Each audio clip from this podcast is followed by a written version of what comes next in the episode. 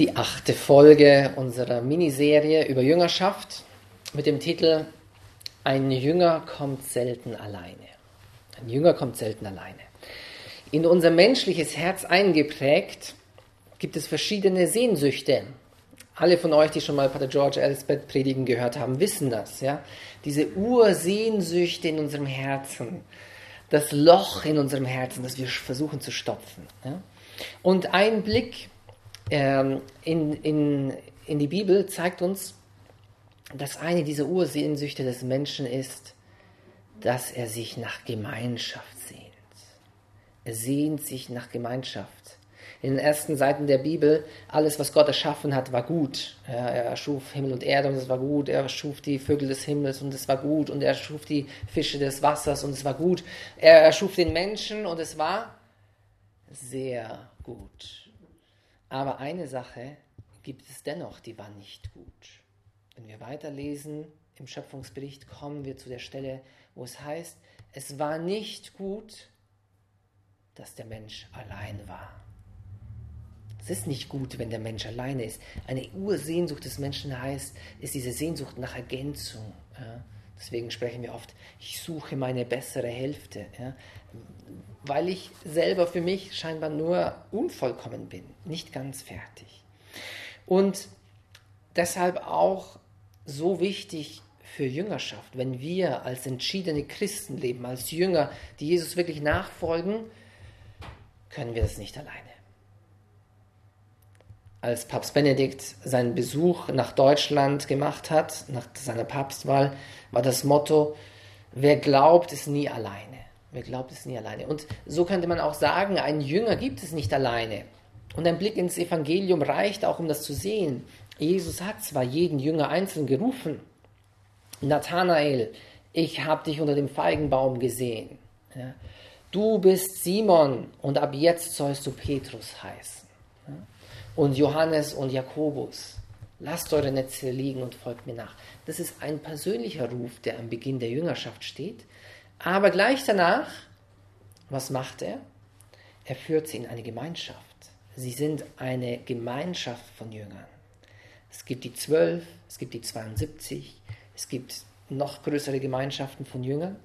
Und wenn ihr schon die Serie, diese neue Serie über Jesus gesehen habt, The Chosen, dann seht ihr, was das für eine Gemeinschaft war. Die waren alle total unterschiedlich. Ja? Und trotzdem waren sie Jünger als Gemeinschaft. Es war nicht so, dass Jesus seine, seine Einzeljünger dort und hier gehabt hätte und er wäre sozusagen von Dorf zu Dorf gezogen, um diesen einzelnen Jünger irgendwie zu lehren, zu begleiten, zu befähigen. Nein, es war die Gemeinschaft der Jünger. Die hat er gelehrt, die hat er begleitet, mit denen ist er von Dorf zu Dorf gezogen, ja? nicht mit Einzelnen. Und so auch für uns wenn wir wirklich unser Leben als entschiedene Jünger Christi leben wollen, ist Gemeinschaft ein absolut fundamentales Element. Weil die Gemeinschaft trägt uns. Die Gemeinschaft trägt uns. Wenn ich gerade schwach bin, dann ist vielleicht der andere in der Gemeinschaft stark und trägt mich mit, baut mich auf, zieht mich wieder hoch.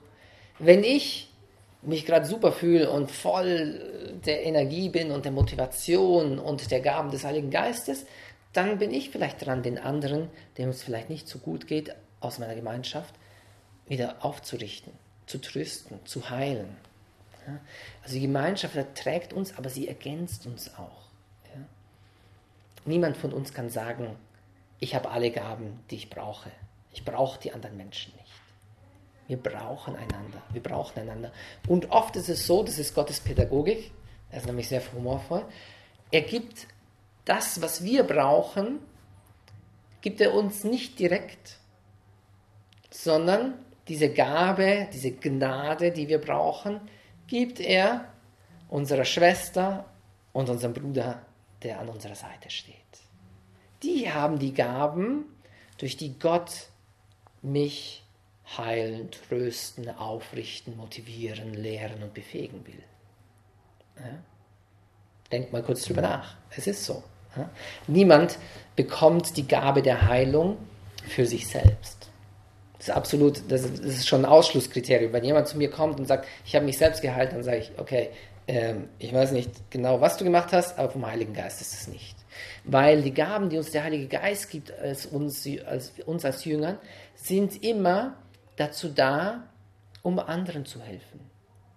Nie um uns selber zu bereichern, um uns selber irgendwie aufzubauen, um uns selber irgendwie anzuhäufen. Nein, immer zum Dienst an den anderen.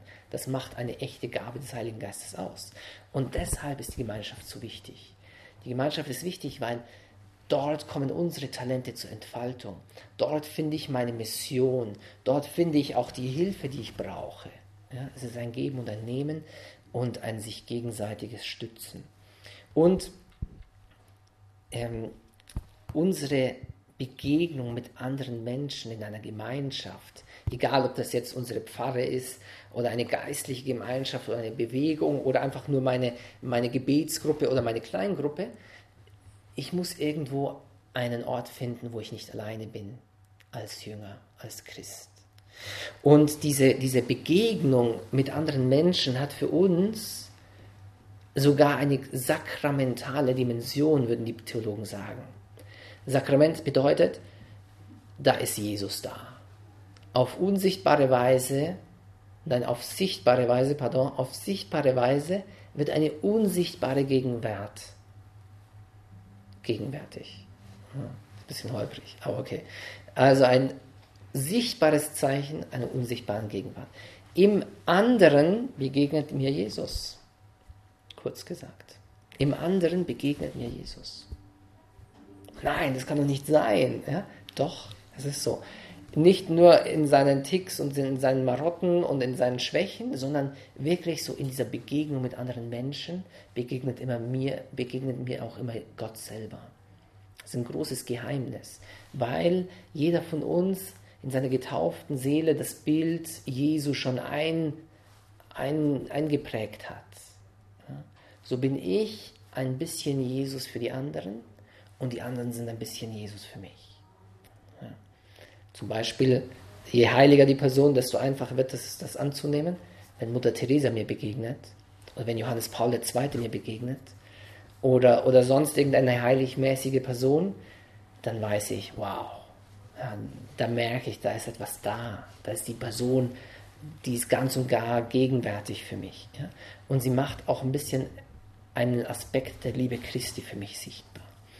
Deshalb für euch eine kleine Motivation, für uns alle, sucht euch eine Gemeinschaft, falls ihr noch keine habt. Sucht euch, hier im Zentrum gibt es Kleingruppen, es gibt, es gibt alle möglichen Gebetskreise, es gibt alle möglichen geistlichen Gemeinschaften und Bewegungen. Sucht euch etwas, wo ihr nicht alleine unterwegs seid als Jünger, sondern wo ihr Begleitung, Stütze und eine Mission habt.